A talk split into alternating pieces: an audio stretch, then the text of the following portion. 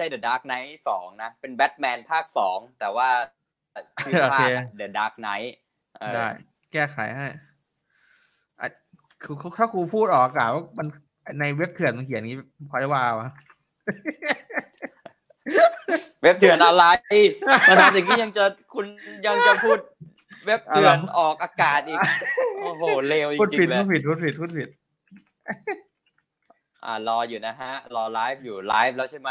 ไลฟ์แล้วครับไลฟ์แล้วครับไลฟ์ไปแล้วครับ พูดออกไปด้วย อย่าไปดูนะครับเว็บเถื่อนไม่ดีครับผม ทันเหรอ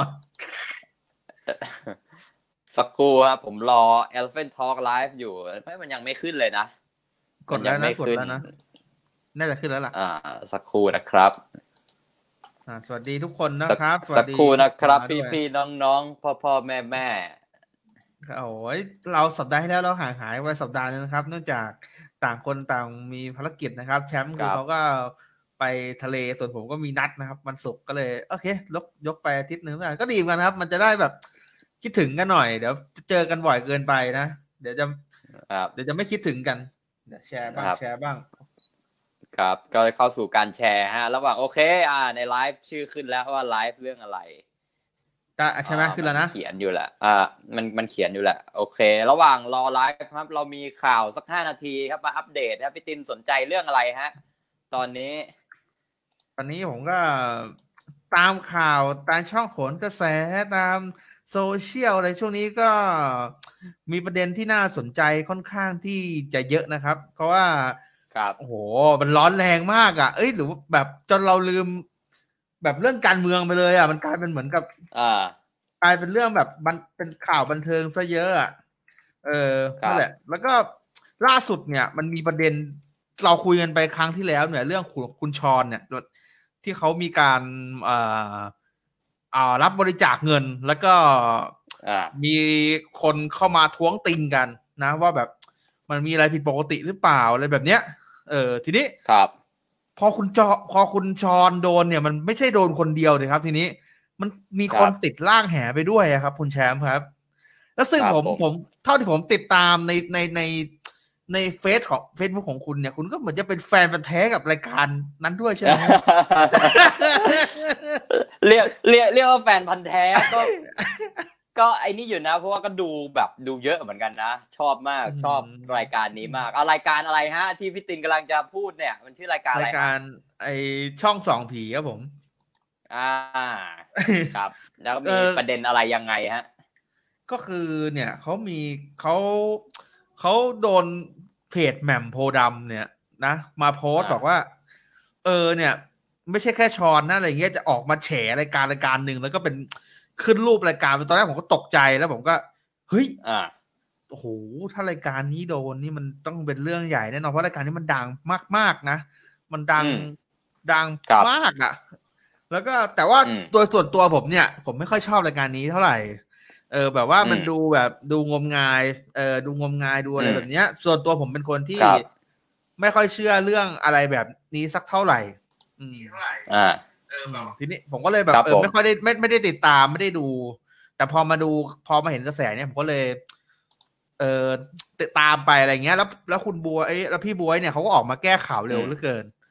นะก็แบบมาเคลียร์กันว่ามันเขาไม่ได้โกงไม่ได้อะไรแบบเนี้ยมีการเช็คสลิป จนเพจเนี่ย เพจดังเนี่ย ที่เอาเรื่องมาแฉจะต้องออกมาขอโทษ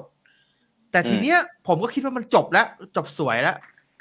ครับ ล่าสุดล่าสุดไม่นานเนี่ย มันเพิ่งมีประเด็น เกิดขึ้นมาใหม่ก็คือ เรื่อง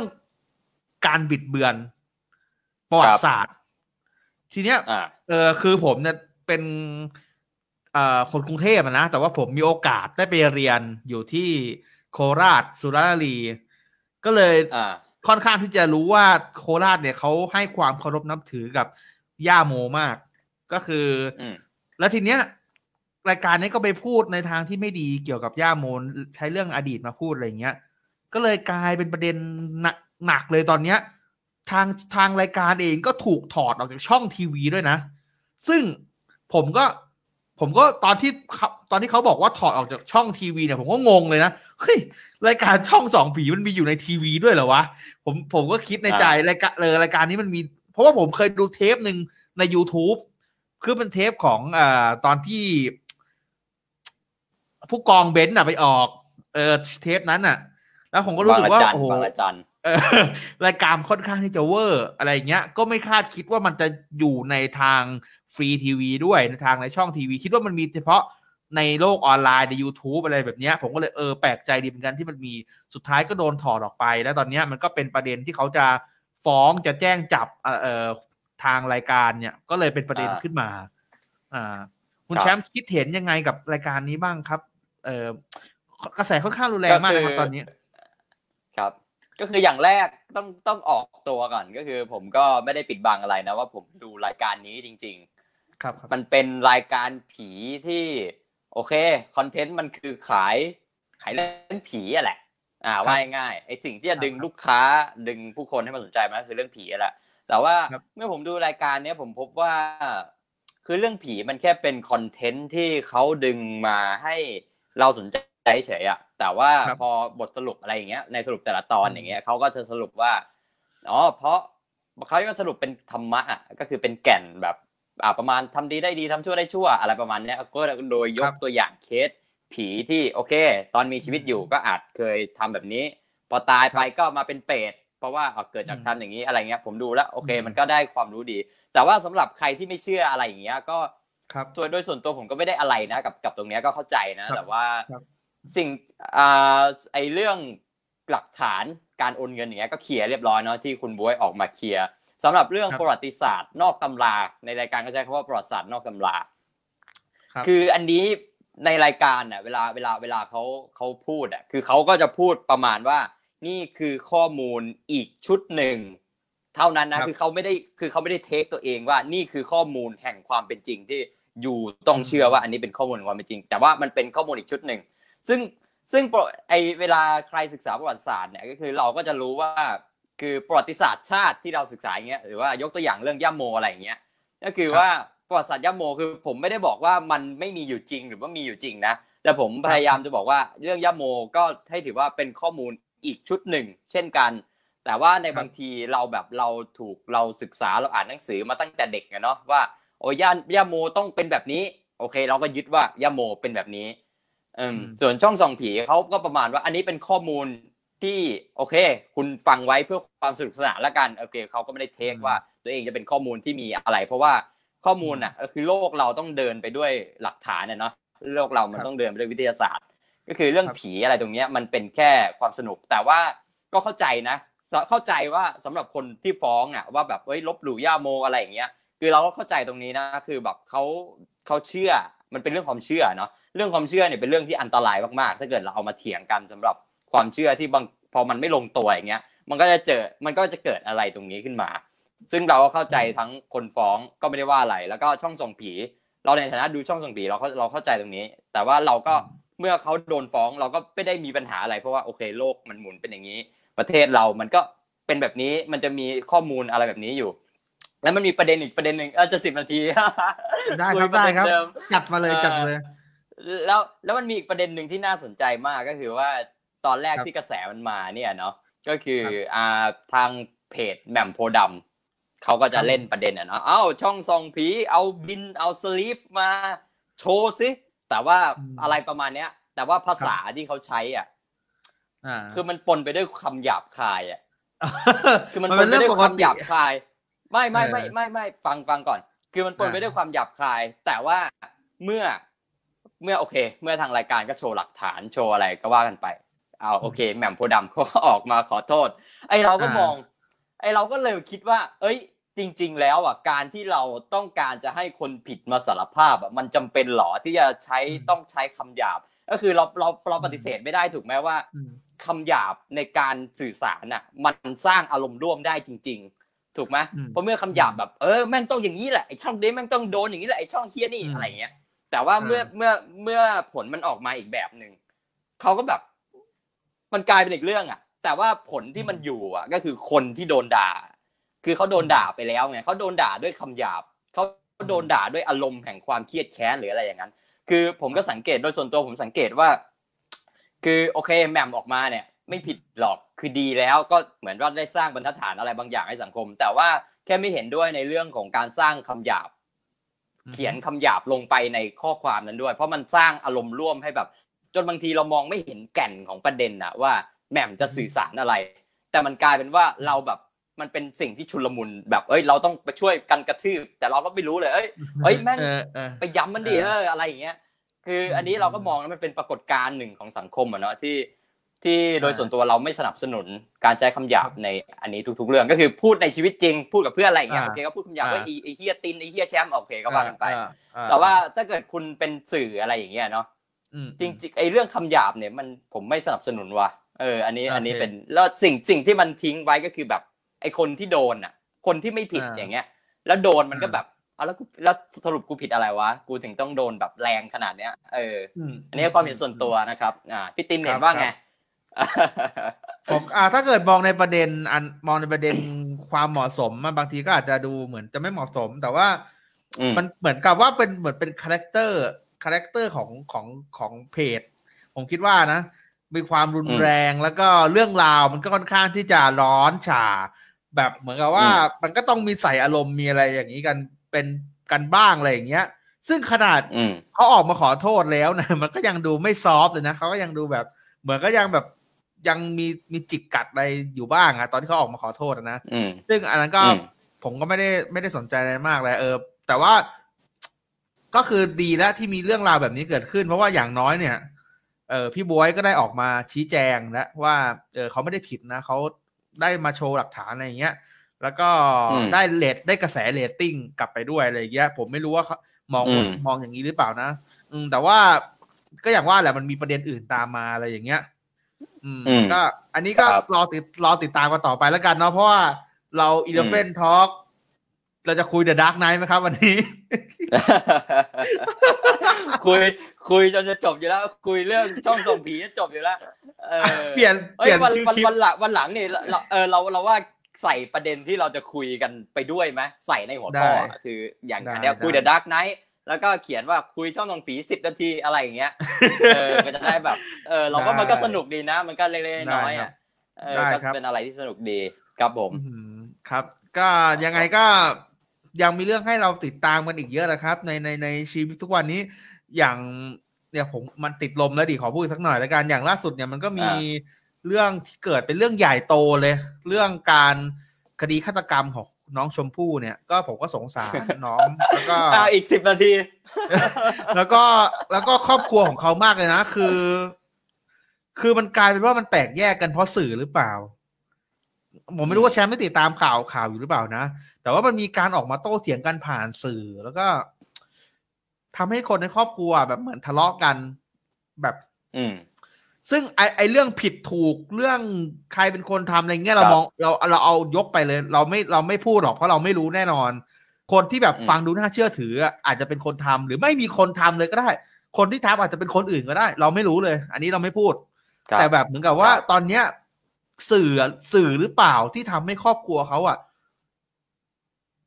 มันมันมันไม่เหมือนเดิมอะเออ มันมันมัน มันแย่ลงไปอะผมดูผมตามข่าวมันก็แบบแย่นะ คือแบบ ครอบครัวไม่มองหน้ากันทะเลาะกันในในในครอบครัว ซึ่งจริงๆแล้วอะมันเป็นเรื่องครอบครัวหรือเปล่าหรืออะไรอย่างเงี้ย ข่าวควรจะนำเสนอขนาดนี้ไหมควรที่จะเล่นขนาดนี้เลยหรือเปล่าอะไรเงี้ย ควรที่จะไปเล่นประเด็นอื่นหรือเปล่าหรืออะไรอย่างเงี้ย กลายเป็นว่ามันเหมือนเป็นละครไปอะเหมือนเป็นเอาครอบครัวมา เป็นเอามาขายอะ ผมคิดว่าอย่างนั้นนะมันก็เลยดูแบบ รู้สึกไม่ค่อยดีเท่าไหร่ในตรงนี้ อืม อืมแต่ก็เป็นเป็นสื่อแหละเป็นเป็นที่สื่อบางช่องคือสื่อเขาคือไม่ได้บอกว่าเป็นทุกเจ้านะ แต่ว่าเราก็ปฏิเสธไม่ได้ว่า มันก็มีสื่อบางเจ้าที่แบบ โอเค อะไรมันขายได้เขาก็เล่นตรงนั้นน่ะ คือเขาไม่สนใจไอ้ชีวิตจริงหรอกว่าจะเกิดอะไรขึ้นเขาสนใจแค่ว่า รายได้ที่มันยอดเรตติ้งที่มันจะเข้าช่องตัวเองเนี่ย มันจะเท่าไหน อ่ายกตัวอย่างง่าย ๆ เหมือน เหมือนอ่าตอนจ่าคลั่งที่โคราชอะอ่าที่ยิงใน Terminal อะ คือโดยปกติอะกฎของสื่ออะคือสื่อเนี่ยห้ามถ่ายเลยนะ เกี่ยวกับเหตุการณ์เนี้ยแต่ว่าถ้าเกิดใครติดตามในเหตุการณ์นั้นอยู่เราจะเห็นแบบโอ้ยสื่อไปติดตามใกล้ชิดอะไรก็คือเราคนดูเราก็แบบอุ้ย เอ้ยจากข้างมันถึงนี่แล้วเหรอวะเอ้ยจากข้างมันยิงลงมาหรือว่าอะไรเงี้ย แต่ถ้าเกิดตามกฎของสื่อกฎเกณฑ์ของสื่อคือห้ามถ่าย คือห้ามสื่อเนี่ยห้ามทำข่าวในเขตที่มันอาจจะสร้างความสะเทือนใจอะไรให้ผู้ชมหรือว่า คือผู้พอผู้ชมไม่รู้อะ ผู้ชมเขาจะเขาก็จะแบบเขาก็เขาก็จะแบบ คือเราต้องควบคุมข่าวสารตรงเนี้ย ให้พฤติกรรมที่มันแย่ๆของผู้ก่อการร้ายตรงนั้นอะ ไม่ออกมาทางสื่อ แต่ว่าตรงนั้นมันไม่ใช่ไงสื่อแบบโอ้ยช่องนู้นช่องนี้ไปถ่ายไปตามติดอันนั้นอะคือคือคือผิดคือไม่ใช่ ถ้าเกิดเราตามกระแสอยู่มันก็จะเห็นนะเนาะว่าก็ถูกด่าอะไรกันไป แต่เรื่องเดตติ้งมันก็คงสูงอะแหละซึ่งผมก็ไม่ดิเสธว่าผมก็แบบเป็นส่วนหนึ่งที่ผมแบบอุ้ยจากข้างไปถึงชั้นนี้แล้วเว้ยอะไรอย่างเงี้ยด้วยนะครับอ่า อันนี้ก็ย้อนกลับมาเรื่องน้องชมพู่ก็เหมือนกัน อ่าก็เหมือนกันสื่อก็มันเน้นเหล็กเรตติ้งแล้วซึ่งโดยบางทีเดี๋ยวมันก็อาจทำให้ ครอบครัวมัน มันไม่เหมือนเดิม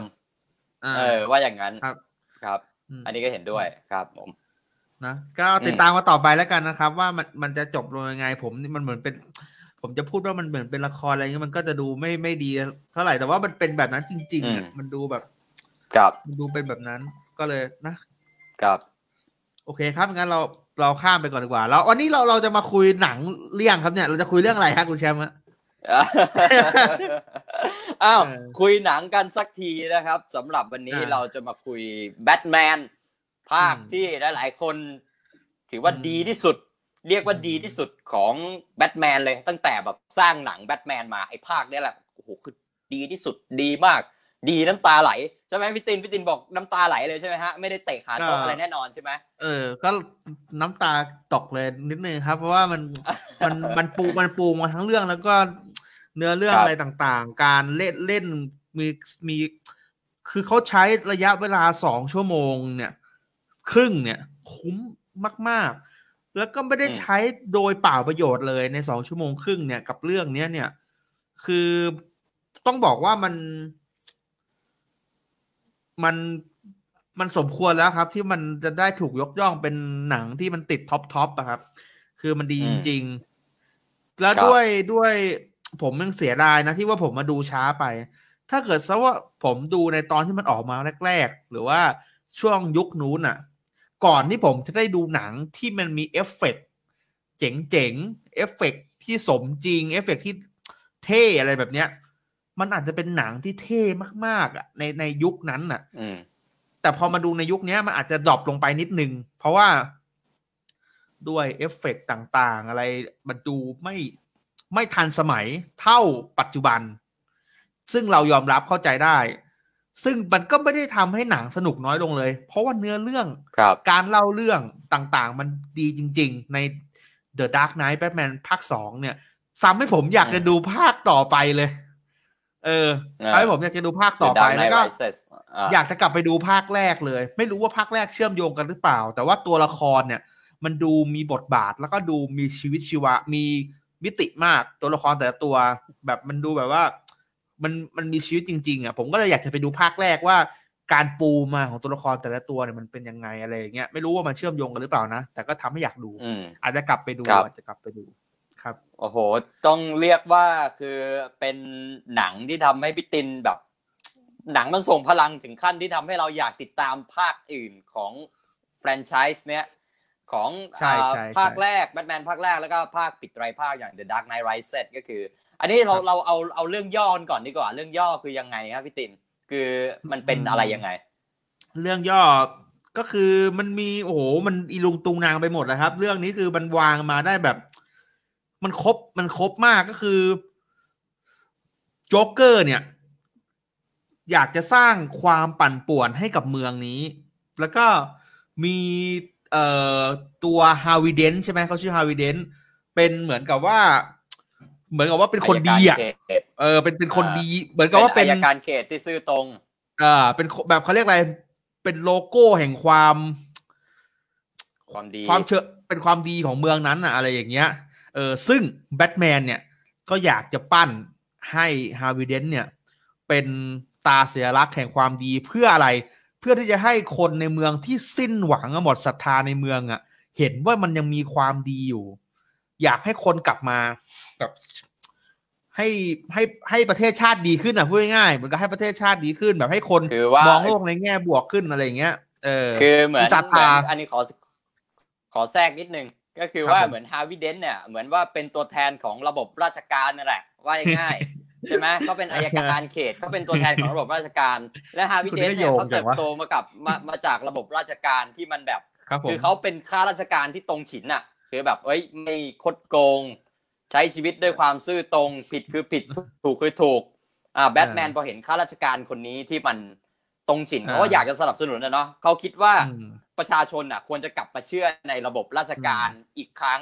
คือไม่ใช่มาเชื่อในตัวแบทแมนซึ่งเป็นคนคนเดียวแต่ว่ามาเชื่อในระบบเอาศรัทธาสิคนนี้เป็นคนที่ระบบที่ปกครองเมืองมาจากสายที่ปกครองเมืองเลยคุณต้องมาเชื่ออันนี้ อ่าแต่ว่าโจ๊กเกอร์เนี่ยเขาก็แบบเป็นไวรัสที่เขาอยากจะละเลงโลกให้มันแบบ ให้มันเละอะคือเขาไอ้โจ๊กเกอร์เนี่ยก็ต้องให้หมดศรัทธาอ่า คนหมดศรัทธาในความดี ของระบบหรือว่าของอะไรหลาย ๆ อย่าง ซึ่งอันนี้มันก็เป็นที่มาของศึกครั้งใหม่ของแบทแมนที่เขาจะต้องเจอกับโจ๊กเกอร์ที่ไอ้โจ๊กเกอร์เขาจะเปลี่ยนฮาร์วีย์เดนท์ให้จากเป็นคนดีกลายเป็นคนชั่วได้หรือไม่ หรือว่า หรือว่าในหรือว่าการทดสอบศีลธรรมอะไรหลาย ๆ อย่างเนี่ยหนังเรื่องนี้มันก็จะบอก คือมันไม่ใช่แค่เรื่องของซูเปอร์ฮีโร่แล้วแต่ว่ามันเป็นหนังอาชญากรรมที่พูด ด้วยเรื่องของการตัดสินใจของมนุษย์ มันจะมีมันจะมีเหตุการณ์ที่มันแบบ เอ้ย เราจะไปทางที่ดีหรือเราจะไปทางที่เลวดีใช่ไหมใช่ไอไอการตัดสินใจของเรื่องเนี้ย เหตุการณ์ที่ทำให้มีมีหลายหลายอันที่ตัดสินใจของเรื่องเนี้ย ผมประทับใจมากแล้วก็เป็นฉากที่ผมแบบโหมึงมึงหลอกกูนี่หว่า มึงมึงทำมึงทำโหไม่คิดว่าจะเป็นแบบเนี้ย ไม่คิดว่ามันจะมันจะออกมาแบบเนี้ย ซึ่งแบบ ตอนนั้นผมก็ขนลุกเหมือนกัน แล้วก็ชอบเป็นซีนที่ชอบมากซีนตัดสินใจบางอย่าง ซึ่งผมจะยังไม่พูดตอนนี้เก็บไว้ก่อนจะไปพูดตอนในซีนที่ชอบแล้วกันหรือว่าในซีนหลังๆ นะฮะอืมโอเคเรื่องย่อก็ประมาณนี้แหละครับ ไม่มีอะไรมาก เพราะว่าถ้าเกิดเล่าโดยรวมเนี่ยมันค่อนข้างที่จะซับซ้อนมาก เพราะแม่งมีอู้อีลุงตุงนางไปหมด พวกนู้นพวกนี้มาเฟียใช่ไหมมีแบบมันคือคือตัวละครมันเยอะมาก แต่ เราจำได้แทบหมดทุกคนเลยนะสังเกตดิแบบตัวละครหลักๆอะมันค่อนข้างเยอะแต่เราจำได้แทบจะทุกคน ไม่มีคนไหนที่เราแบบลืมไปเลย ขนาดหายไปเกือบทั้งเรื่องโผล่มาเพียงแค่แวบเดียวเราก็จำได้ เพราะเขามีความสำคัญ แล้วก็มีมีมิติบางอย่าง ความโดดเด่นบางอย่างที่ทำให้เราไม่แทบไม่ลืมใครเลย เช่น มีอย่างมีเหมือนคนฮ่องกงไอคนจีนหรือคนฮ่องกงมาคนหนึ่งอะที่ตอนแรกที่เป็นเหมือนกับว่าคนเสนอที่จะเอาเงินไปเก็บไว้ให้อะเออแล้วแล้วก็หายไปเลยนะ หายไปทั้งเรื่องเลย พอกลับมาปุ๊บ เราก็ เอ้ย ไม่รู้สึกตะกิดตะขวงใจแล้วก็มีบทด้วยนะ ก็คือบทมันก็ยังอยู่ คือมันก็ยังมีผลต่างๆ ที่มันสามารถโยงเข้ามาหาเขาได้ ยังมีประโยชน์อยู่อะเออยังยังใช้เล่นบทได้อะไรอย่างเงี้ย เดี๋ยวเดี๋ยวเดี๋ยวเรื่องตัวละครเนี่ยจะจะพูดกันอีกทีเนาะเรื่องการสร้างตัวละครอะไรเงี้ยมันก็น่าสนใจมากๆที่หนังมันมีตัวละครเยอะมากๆอย่างที่พี่ตินบอก แต่ว่าเราก็จะจำตัวละครได้เกือบทั้งหมดเลย เพราะว่าหนังมันมีอะไรมันถึงเราถึงจำได้ก็เดี๋ยวพูดกันต่อไปเนาะก็คืออะเราเอาตรงนี้ก่อนครับก็คือ Batman The Dark Knight เนี่ยจะเป็นหนังประเภทนีโอนัวภาษาอังกฤษเรียกนีโอนัวนีโอนัวคือหนังที่ ในเรื่องก็จะเป็นตัวละครที่ไม่มีใครดีร้อยเปอร์เซ็นหรือว่าไม่มีใครเลยร้อยเปอร์เซ็นคือตัวละครแต่ละตัวจะเทาๆใช่ไหมคือมันจะเทากันหมดทั้งเรื่องเลยนะ ตัวละครเนี้ยเออก็เรียกว่า neo-noir นะครับ ซึ่งอ่าหนังเรื่องนี้ก็คือเป็นบท original เลยนะของคริสโตเฟอร์โนแลนที่เขียนร่วมกับนักเขียนบทอีกคนหนึ่งชื่อเดวิดเอสโกเยอร์เดวิดเอสโกเยอร์เนี่ยต่อไปพอหลังจาก The Dark Knight เนี่ยเขาก็ไปเขียนซูเปอร์แมนนะซูเปอร์แมนของ DC อะ อ่าไปเขียนให้ DC ด้วย แล้วก็หนังเรื่องนี้ก็เอาบท original เนี่ยมาทำเป็นบทภาพยนตร์ภาษาอังกฤษเขาเรียก screenplay ก็เขียนมาเขียนบท screenplay กับน้องชายของเขาน้องชายของเขาโจนาธานโนแลนโจนาธานโนแลนเนี่ยเขาก็โอ้ยเขาก็แบบเป็นมือเขียนบทกับพี่ชายเขาเนี่ยมาตั้งแต่แบบหนังเรื่องแรกๆของเขาแล้วตั้งแต่มี Memento ตั้งแต่อะไรครับโอเค ก็ประมาณนี้แล้วนักแสดงอะ อย่างนักแสดงที่เรื่องของนักแสดงดีกว่า นักแสดงที่โดดเด่นที่สุดของเรื่องนี้ฮะพี่ตินมีอะไรที่อยากจะพูดถึงโจ๊กเกอร์ของเราไหมฮะ อ่า ว่าเขาแสดงอย่างโหมันมันเลวมากมันอะไรมันให้ความรู้สึกยังไง มันมีมันมีบุคลิกหนึ่งอะของโจ๊กเกอร์ที่ทำให้ผมเหมาะผมสังเกตเขาตลอดเวลาแล้วเขาก็แบบทำอยู่ตลอดเวลา แล้วก็ทำเหมือนเป็นตัวเขาเองอะ่ะ คือการแลบลิ้นอะ่ะ คือผมเห็นผมสังเกตมันจะแบบ แบบมันมันเหมือนกับเขาทำได้เนียนมากคือแบบเขาทำแทบไม่หลุดอะทุกครั้งที่เจอหน้า มันจะต้องมีจังหวะพูดแล้วก็แลบลิ้นนะซึ่งแบบโอ้โห คือเขาทำจนชินได้ไงวะคือคือปกติคนมันก็ไม่พูดแล้วก็ทำแบบนั้นอะนึกออกไหมแล้วพอมาอยู่ในซีนหนังแล้วเขาต้องทำตลอดเวลา แล้วก็ต้องทำตลอดตลอดเงี้ยแล้วมันไม่หลุดเลยอะไรแบบเนี้ย คือ ยอดมากแล้ว การขำเอ่ยการ คือพวก production การถ่ายก็ส่งมาก คืออย่างฉากแบบพวกที่เขาจะแบบเอามีดไปปาดปากอะทุกอันการส่งอารมณ์มุมกล้องมันทำให้ตื่นเต้นมันทำให้แบบ คือคือเขาอะดีด้วยแล้วก็ production การถ่ายอะไรมันก็ดีด้วยอะก็ต้องยอมรับตรงนี้ว่าแบบทุกอย่างมันส่งไปหาเขาหมดเลย มันส่งไปแล้วเขาก็ทำได้ดีอะอืม ก็ประทับใจครับ คือคือส่วนตัวผมอะเพิ่งเพิ่งมาดูตอนนี้แล้วก็เลยแบบไม่ได้รู้สึกว่าแปลกใจอะไรมาก เพราะว่าคือเข้าใจว่ามันเป็นตำนานแล้วใช่ไหมฮะคือแบบทุกคนให้การยอมรับทุกคนบอกต่อกันมา ซึ่งผมก็พูดได้คำเดียวว่าแบบ มันไม่ผิดหวังอะ่ะ มันมันสมคำสมชื่อสมคำล่ำลือจริง ๆ ว่ามันดีจริง ๆ เราไม่แปลกใจที่เขาเล่นดีเพราะว่ามันได้ยินชื่อเสียงมานานแล้วอะไรอย่างนี้ครับ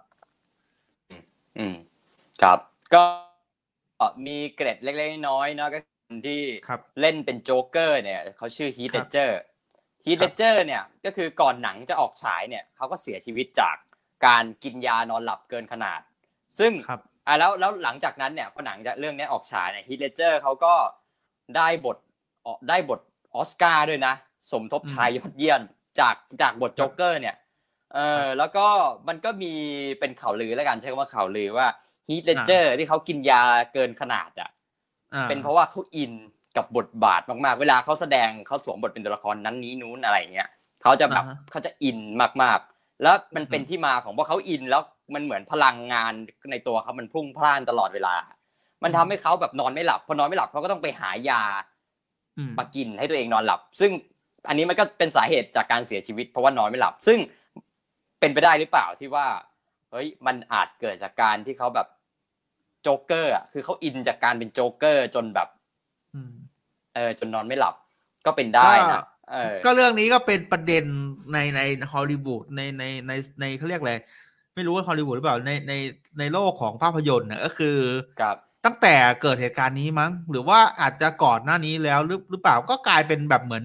คำสาปอะเวลาใครที่ต้องมาแสดงเป็นโจ๊กเกอร์หรืออะไรอย่างเงี้ยก็จะมีคนพูดถึงอยู่บ่อยๆ แล้วก็จะมี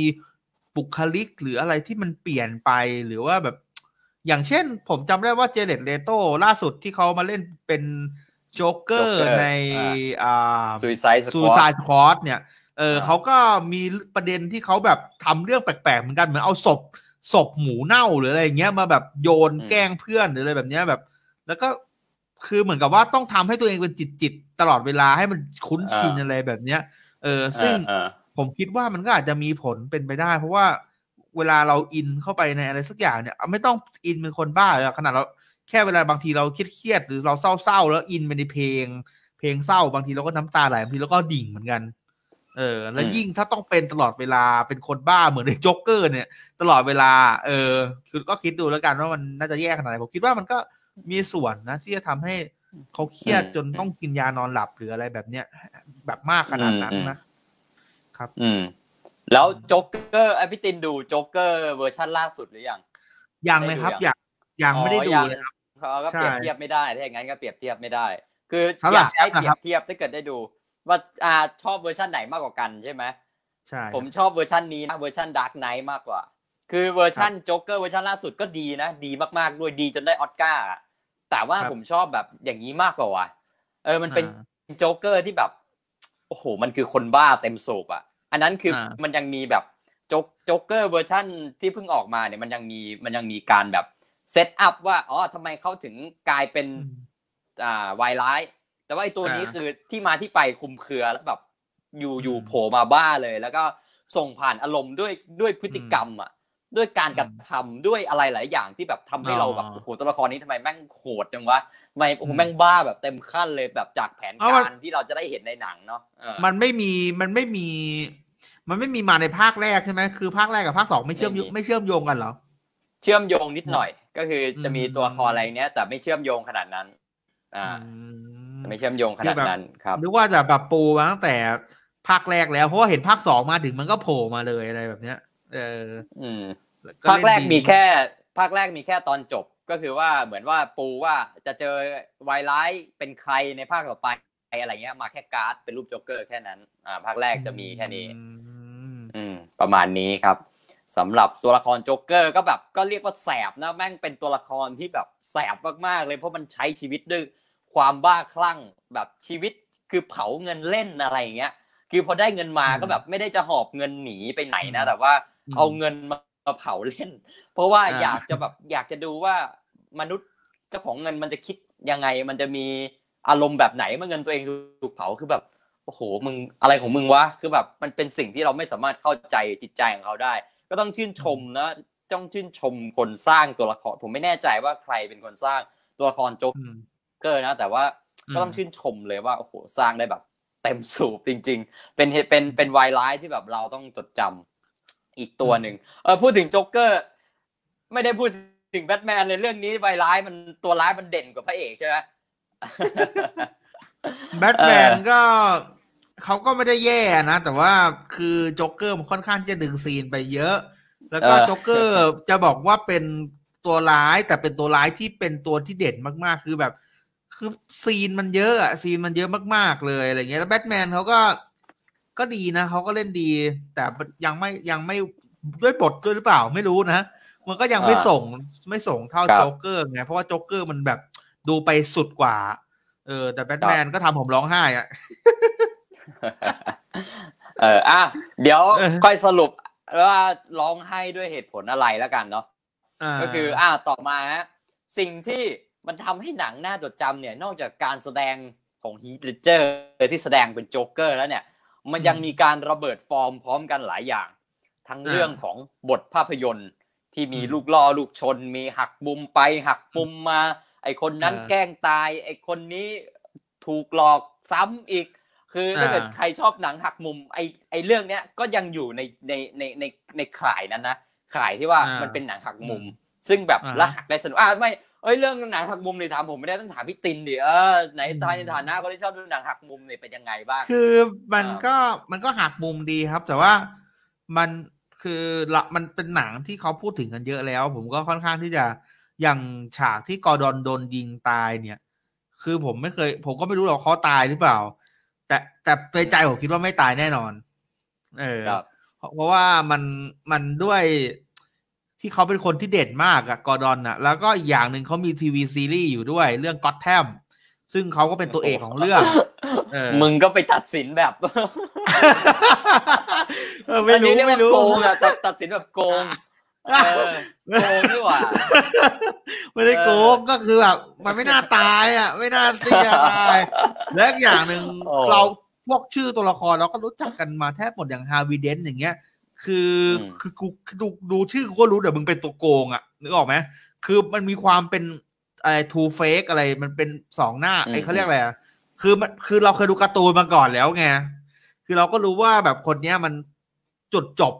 ไม่ใช่จุดจบสิปลายทางอะเขาจะเป็นอะไร แต่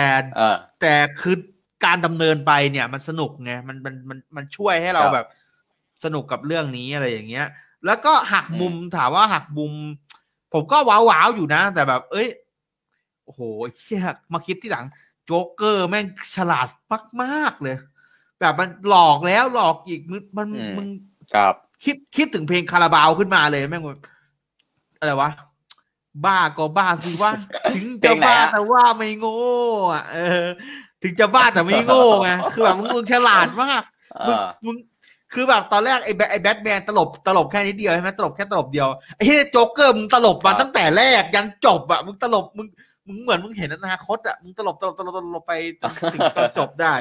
แต่ซึ่งเขาใช้คำว่าเขาดุยดุยดุยดุยใช่ไหมดุ่มดุ่มไปเหมือนกับว่าตามตามตามเกมอะตามตามน้ำไปซึ่งผมว่าไม่ ไม่น่าใช่ ถ้าเกิดมองตามในหนังแล้วคือเหมือนกับเขาแบบวางไว้ วางไว้หมดแล้วอะไรแบบเนี้ย อืมสุดยอดสุดยอดมาก อืมครับครับ เรื่องเรื่องบทเนี่ยผมมีปัญหาอยู่นิดนึงพี่ตินผผมมีอันนี้เคยแลกเปลี่ยนกับกับกับหลาย ๆ ท่านอะเนาะหลาย ๆ คน คือผมไม่อินมันจะมีอยู่อันหนึ่งคือโจ๊กเกอร์อะคือเขาจะมี คือเวลาเขาจะสื่อสารกับ ผู้คนในเมืองก็อตแทมอะเขาจะสื่อสารผ่านสื่อจำได้ใช่ไหมคือเขาจะออกทีวี หรือว่าปล่อยคลิปเข้ามาในทีวี หรือว่าอะไรแบบเนี้ย ซึ่งผมมองว่ามัน ผมไม่อินอะก็คือว่าพอโจ๊กเกอร์มันสื่อสารมาทางทีวีได้เนี่ยคือแบบโอ้ยหวาดกลัวโอ้ยโจ๊กเกอร์มันออกมาแล้ว แต่ผมคิดว่ามันแบบ คือด้วย direction ของหนังมันซีเรียสมากๆอะพอมันมันซีเรียสมากมันทำให้หนัง มันจะต้องจริงจังทุกอิริยาบถอะ เออแล้วพอหนังจริงจังทุกอริยบทอะก็คือว่าหนังไม่ได้บอกว่าโจ๊กเกอร์เขาไปซื้อคนในสถานีนะเอาตัวเองออกทีวีอะซึ่งถ้าเกิดในโลกของความเป็นจริง อะ คนที่คนที่อ่าผู้ก่อการร้ายที่แบบพอเมืองรู้แล้วว่าถูกคุกคามจากผู้ก่อการร้ายที่แบบเราก็ยังควบคุมไม่ได้สักเท่าไหร่อะไรอย่างเงี้ยคือมันเป็นข้อห้ามเลยนะ ที่ว่าร้ายห้ามออกทีวีอะห้ามสื่อโดยเด็ดขาด อะไรอยู่อะเขาก็อาจจะบุกบุกเข้าไปไงบังคับไงบังคับขู่เข็นไงโอ้ยเนาะเขาบังคับขู่เข็นหรือเปล่าอะไรแบบนี้หรือเปล่าครับคุณแชมป์อ่าตอนนี้คุณแชมป์น่าแชมป์น่าจะหลุดไปนะฮะเดี๋ยวรอสัญญาณเน็ตสักครู่นะฮะมาฮะแชมป์นะก็เมื่อกี้พูดถึงเรื่องเอ่อประเด็นที่ว่าแชมป์เขาไม่ค่อยอินกับที่โจ๊กเกอร์เนี่ย เอ่อ ใช้ เอ่อเขาเรียกอะไรการสื่อสารผ่านสื่อ ซึ่งแชมป์บอกว่ามันดูแบบ ถ้าเป็นความเป็นจริงแล้วเนี่ย มันจะค่อนข้างที่จะยากที่จะเป็นไปได้ อืมเพราะว่าอาจจะมีการตัดสัญญาณหรือเปล่าหรืออะไรหรือเปล่าอะไรแบบเนี้ย ซึ่งเออมองตรงนั้นก็อาจจะใช่ถ้ามองเป็นความเป็นจริง แต่ว่า เราก็มองข้ามไปได้เพราะว่ามันเป็นภาพยนตร์นะฮะบางบางอย่างมันก็ไม่สมจริงเกินร้อยเปอร์เซ็นหรอก ผมคิดว่านะในมุมมองของผมเนี่ย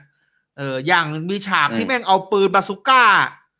ยิงจ่อจ่อมึงยังยิงไม่ถูกเลยมึงยิงตั้งสามสี่ลูกมึงยิงลงพื้น ยิงลงนู่นลงนี่ กูรู้ตั้งนานเมื่อไหร่มึงจะยิงโดนแล้วมึงยิงจ่อจ่อเนี่ยห่างกันไม่ไม่ถึงห้าเมตรเนี่ยมึงยิงลงพื้นบ้างมึงยิงติดหลังบ้างมึงยิงไม่โดนอะเออไม่ได้สังเกตเลยว่ะเนี้ยเออจริง เดี๋ยวกลับไปดูได้ไอฉากยิงยิงบะอาร์พีจีอะมันจะยากขนาดนั้นหรอไม่รู้นะว่าคือผมไม่เคยยิงอะไม่รู้หรอกแต่คือ ถ้าเป็นหนังอะมันยิงจ่อๆขนาดนี้ คือรถห่างกันสองเลนเนี่ย มันมันนิดเดียวนะคือยิงยิงลงพื้นบ้างยิงอันนี้บ้างอะไรอย่างเงี้ย คือแบบ มันมันก็เลยแบบมีฉากที่มันดูแบบไม่สมจริงอะค่อนข้างที่จะเยอะแต่ผมไม่ได้ซีเรียสอะไรมาก เพราะว่า เพราะว่า ก็เออมันดูเป็นความสนุกแหละมันคงไม่ได้ มันคงไม่ได้แบบเรียวอะไรมากขนาดนั้น เพราะว่าเพราะหนังเรื่องนี้มัน ถึงแม้เรื่องมันจะเข้มข้นเนี่ย แต่มันมีความแมสมากผสมอยู่ในในหนังตลอดเวลา สังเกตขนาดฉากยิงกันยังมีซีนตลกต่างๆ มากมาย อย่างเช่นกำลังขับรถยิงกันอยู่ ยังมีซีนที่เด็กทำเป็นมือมือเป็นปืนปลอมยิงรถแล้วรถก็ระเบิดจริง เข้ามาในซีนให้มันแบบดูแบบ ไม่ซีเรียสจนเกินไป แล้วก็มีซีนแบบซีนมุกอะเข้ามาอยู่ตลอดเวลา มุก ที่แบทแมนเล่นกับอัลเฟรดเอยเออมันมีมุกอยู่ตลอดเวลาในหนังเรื่องนี้มันทำให้เราไม่เครียดจนเกินไปอะผมก็คิดว่าอะไรวะเนี่ยหนังเนี่ยค่อนข้างที่จะ massพอสมควรไม่ถึงกับว่าอิน ไม่ถึงกับเขาเรียกอะไรอะ ไม่ถึงกับอินดี้อะไรขนาดนั้นอะไม่ไม่ถึงกับไม่ใช่อินดี้ดิไม่ถึงกับเครียดขนาดนั้นเออไม่ถึงเครียดขนาดนั้นยังมีมุกตลอดเวลาเลยทั้งเรื่อง อืมอืมแต่ยังไงผมก็ไม่ซื้อนะอ่าอันนี้เป็นส่วนตัวผมละกัน เพราะว่าหนังมันแบบมันจริงจังอะเนาะมันมันทีตว่าตัวเองจริงจังก็คือมันจะต้องมีความสมเหตุสมผลในทุกเรื่องอะ แล้วเมื่อสมเหตุไม่สมผมคิดว่าไม่สมเหตุสมผลในตรงนี้ผมก็เลยเออก็ผิดหวังเยอะหน่อย แต่ว่าอันนี้ก็เพิ่งมาเห็นในการดูรอบล่าสุดนะเพิ่งมาเห็นแล้วเราก็แบบนั่งหงุดหงิดทั้งเรื่องเลยแบบเอ้ยโนแลนปล่อยมาได้ไงวะตรงเนี้ยเอออะไรแบบเนี้ยแบบโอ้โหนั่งดูไปหงุดหงิดไปแบบโอ้อะไรวะเออโอเค อันนี้ก็เป็นเรื่องของบทเล็กๆน้อยๆเนาะที่ เราแลกเปลี่ยนกันกับพี่ตินนะฮะแล้วก็เป็นตัวละครก็โอเคก็พูดถึงโจ๊กเกอร์ไปละหลักๆ แล้วก็มันเป็นประเด็นของการตัดสินใจของมนุษย์เพื่อก้าวสู่ด้านมืดหรือว่าการเลือกที่เรามนุษย์อะเขาจะมี choice อยู่แล้วในชีวิตเรา ว่าเราจะเลือกไปทางไหน แต่ว่าในบางทีเนี่ย choice ตรงนั้นเนี่ย มันก็อาจจะไม่ถูกทดสอบอะไรเท่าไหร่ โอเค เราอยากจะเลี้ยวซ้ายเราก็เลี้ยวซ้าย เราอยากจะเลี้ยวขวาเราก็เลี้ยวขวา แต่เมื่อก็อตแธมมีโจ๊กเกอร์เข้ามาเนี่ย มันทำให้การเลี้ยวซ้ายหรือการเลี้ยวขวาของเราเนี่ยมันมันมันถูกตัดสินให้มันต้องแบบ มันมันเหมือนกึ่งกึ่งบังคับด้วยซ้ำนะในบางทีอะเออถ้าเกิดมันเขาเรียกว่าอะไรกระอักกระอ่วนอะ คือตัวละครที่เจอกับโจ๊กเมื่อโดนโจทย์ของโจ๊กเกอร์ยื่นให้มาแบบ ยื่นให้เลือกอะไรอย่างเงี้ยครับก็จะกระอักกระอ่วน แบบเอ้ยเราจะทำยังไงดีอย่างนี้ถูกไหมหรือจะเอาตัวรอดดีไหมอายกตัวอย่างเช่น ยกตัวอย่างเช่น ฉากในซีนเกือบท้ายเรื่องอะเนาะก็คือมันจะมีเรืออยู่สองลำคือโจ๊กเกอร์เขาก็พูดกับชาวเมืองและออกสื่อว่าเฮ้ยพวกพวกคุณเนี่ยต้องรีบออกจากเมืองนะไม่งั้นผมก็ไม่รู้นะว่าเมืองเนี่ยมันจะโดนอะไร ผมอาจจะวางระเบิดเมืองนี้ก็ได้หรือว่าอะไร คราวนี้ไอ้ชาวเมืองก็ปั่นป่วนโจ๊กเกอร์บอกว่ามันมีทางออกอยู่ทางเดียวคือคุณต้องนั่งเรือออกไปเท่านั้น หนังมันก็สร้างสถานการณ์มาสองสองสถานการณ์บนเรือสองลำก็คือว่าบนเรืออีกลำหนึ่งบรรทุกชาวเมือง ที่แบบก็ชาวเมืองปกติ เป็นชนชั้นกลางปกติที่มีเงินเพื่อจะขึ้นเรือหนีเอาไว้จากเมือง ไอ้ลำที่สองคือพวกนักโทษ ก็คือเมืองก็คือจะขนพวกนักโทษ โดยข้อการควบคุมของทหารหรือว่าตำรวจที่ควบคุมนักโทษอะก็คือทีนี้พอมันมีเรือสองลำโจ๊กเกอร์เขาโยนสถานการณ์ว่า อ่า คุณต้องลองไปดูนะ บนเรือเนี่ยมันมีปุ่มกดระเบิดอยู่ อ่า พวกคุณต้องเลือกนะ ถ้าเกิดคุณไม่ระเบิดเรืออีกลำเรือของคุณก็จะระเบิดนะภายในเวลาเท่านี้น่าทีนี้พอโจ๊กเกอร์มันโยนโจทย์นี้ หนังมันก็ตัดไปให้ตัดสลับกันระหว่างเรือสองลำว่าคนบนเรือตัดสินใจยังไง คนบนเรือก็แบบ เอ้ย ก็ระเบิดไปสิไอคนบนเรือที่เป็นคนธรรมดาก็ระเบิดพวกนักโทษไปสิพวกนักโทษ มันยังอยากจะแบบ มันอยากจะทำผิดทำไมอะเออมันก็ไม่มีค่าอะไรอยู่แล้ว อ่า ส่วนไอ้พวกนักโทษก็แบบลนบนเรือนักโทษก็แบบเอ้ย ก็ระเบิดไปสิไม่เป็นไรหรอกเราก็ต้องเอาตัวรอดไว้ก่อน แต่ว่าพอพอถึงจุดหนึ่งหนังมันก็เฉลยว่า แท้จริงแล้วบนเรือเนี่ย ไม่มีระเบิดอยู่ อ่า ไอสิ่งไม่หมายถึงว่าไม่มีระเบิดที่โจ๊กเกอร์เขาจะกดเองอะอยู่ แต่ว่าระเบิดมันจะเกิดการระเบิดเมื่อชาวเมืองตัดสินใจกดระเบิดเอง เท่านั้นบนบนบนรีโมทที่โจ๊กเกอร์เขามอบให้ ในสถานการณ์นี้สุดท้ายหนังเขาก็สรุปว่า ไม่มีระเบิดอยู่ แล้วชาวเมืองก็หันแบบเลือกเข้าสู่เขาเรียกว่าอะไรอะ เลือกเข้าสู่การตัดสินใจแบบเพื่อเห็นแก่คนอื่นอะ เห็นแก่เพื่อนมนุษย์ เห็นแก่แบบโอเคสุดสุดท้ายบนเรือก็มันเขาก็เป็นมนุษย์อีกคนนั่นแหละ เออ ถึงเขาจะเป็นนักโทษเขาก็ยังเป็นมนุษย์อีกคนนั่นแหละ คือเราก็ไม่ได้ต้องการที่จะแบบอะไรขนาดนั้นหรอกถึงแม้เราจะโดนระเบิดเราก็ทำใจแล้วแต่ว่าจะให้เราอยู่ดีๆ เราไปกดระเบิดเพื่อระเบิดร่างคนอื่นให้แหลกนี่มันก็ผิดวิสัยของเรา มันไม่ใช่ มันไม่ใช่ของเรา นี่มันก็เป็นสถานการณ์ที่ยกตัวอย่างที่โจ๊กเกอร์เขาสร้างมา ซึ่งสร้างความกล่าวกวน ซึ่งไอสถานการณ์แบบเนี้ย เราจะเห็นอยู่ตลอดทั้งเรื่อง ใช่ไหมทั้งโอ้โหตัวละครจะถูกทดสอบมากๆไอไอโจ๊กเกอร์เนี่ยเป็นตัวละครที่แบบสร้างปม เราก็ต้องชื่นชมการเขียนบทอีกครั้งว่า โอ้โห คิดได้ไงแต่ละแต่ละสถานการณ์อะไรอย่างเงี้ยคือคิดแล้วแบบคือเก่งมากๆ ครับ อันนี้มีอะไรจะพูดไหมฮะพี่ตินเกี่ยวกับเรื่องการตัดสินใจ ก็ผมชอบซีนนี้มาก ๆ เลยนะ ชอบลุ้นลุ้นระทึกด้วย โอ้ตอนที่นักโทษคนที่แม่งดูโหดอะ ซึ่งเขาหยอดหยอดมาตั้งแต่ตอนขึ้นเรือแหละไอคนนี้แม่งมีพลังพิเศษเลยเปล่าว่ากู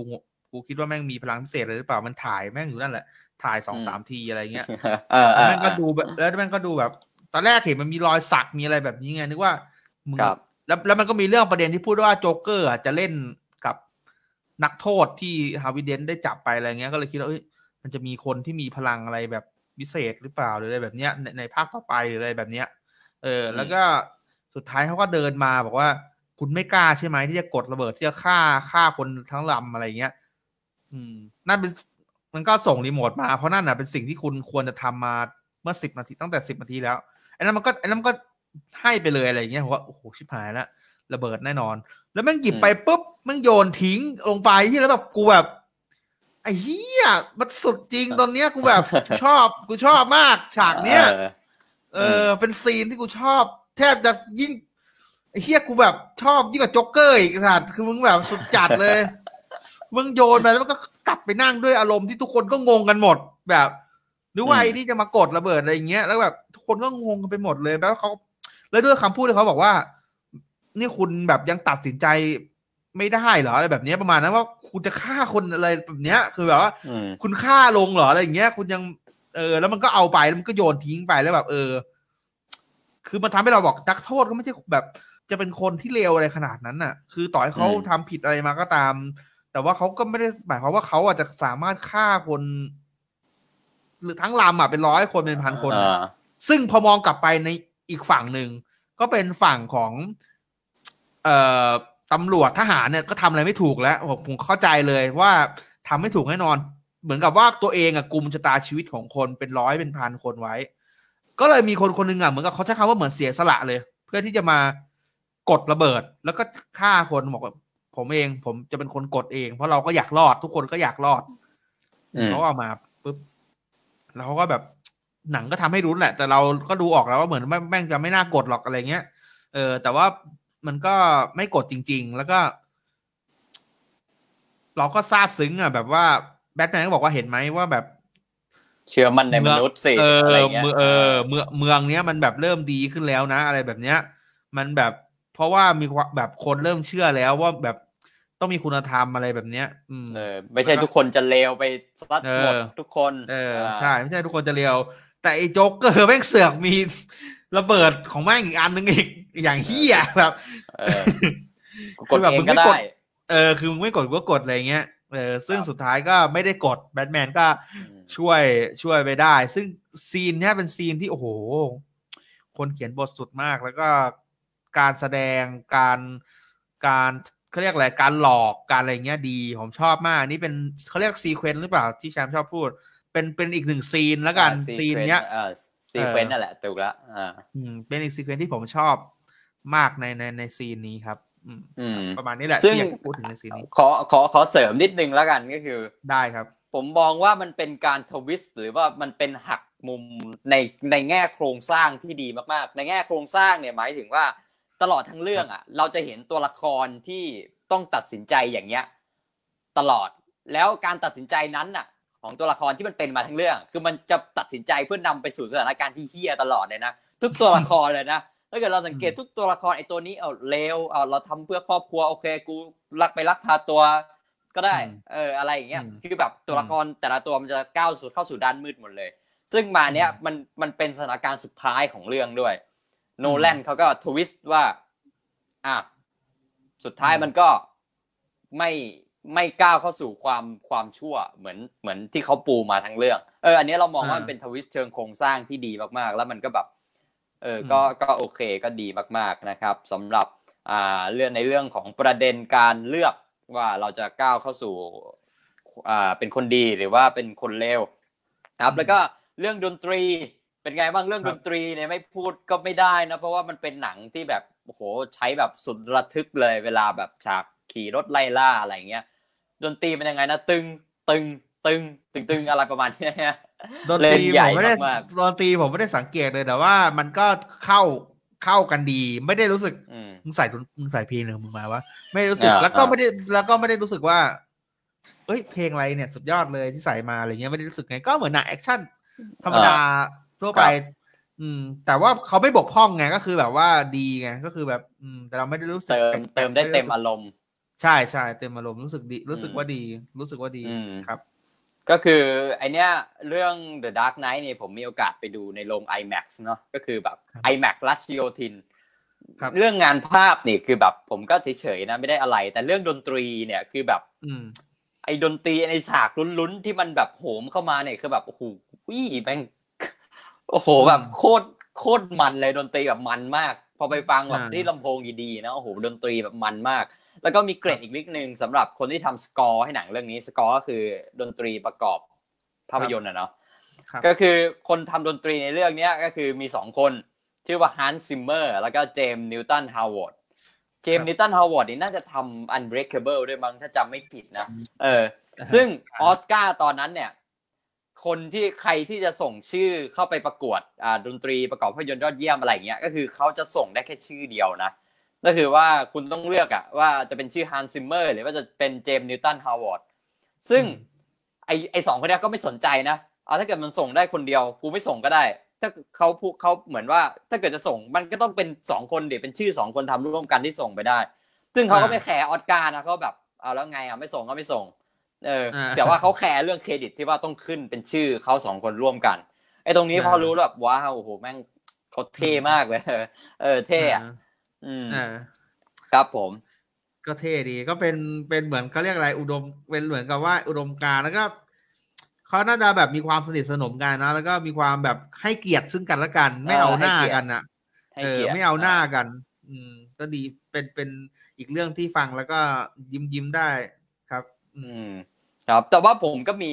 อันนึงไม่ชอบนะ เรื่องไดอะล็อกเรื่องคำพูดอะของของของหนังอะซึ่งมีอยู่ซีนหนึ่งซีนสุดท้าย คือหนังเขาพูดแบบเขาพูดในสิ่งที่สมควรพูดมาทั้งเรื่องอะแต่ว่าในซีนสุดท้ายเราไม่เห็นด้วยในซีนที่โจ๊กเกอร์เขาจะตกตึกอะแล้วแบทแมนก็ไปคว้าเขาใช่ไหมไปคว้าโจ๊กเกอร์ แล้วโจ๊กเกอร์มันก็พูดแบบเป็นคำแบบจะปิดเรื่องอะเหมือนโอ้โหคือกูรู้แล้วว่าจะปิดเรื่องอะไรอย่างเงี้ย แบบเฮ้ยแบทแมนเราสองคนเนี่ย ฟ้าส่งมาให้เป็นศัตรูต่อสู้กันอะไรอย่างเงี้ยคือเราแบบอะไรวะคำพูดมึงจะแบบ คือมีจะมีอย่างนี้ทำไมคือ คือไม่พูดก็ได้อะ คือแบบคำอย่างเงี้ย คือไม่พูดคือมันก็เท่อยู่แล้วอะคือมันปิดโดยไม่พูดอะไรโจ๊กเกอร์มันจะพูดบ้าบอคอแตกอะไรของมันมันก็แบบเป็นที่น่าจดจำอยู่แล้ว แต่ก็ไม่รู้จะพูดให้มันแบบเข้าคำเข้าแก๊ป พยายามอะไรตรงนี้ทำไมเรามองว่ามันเป็น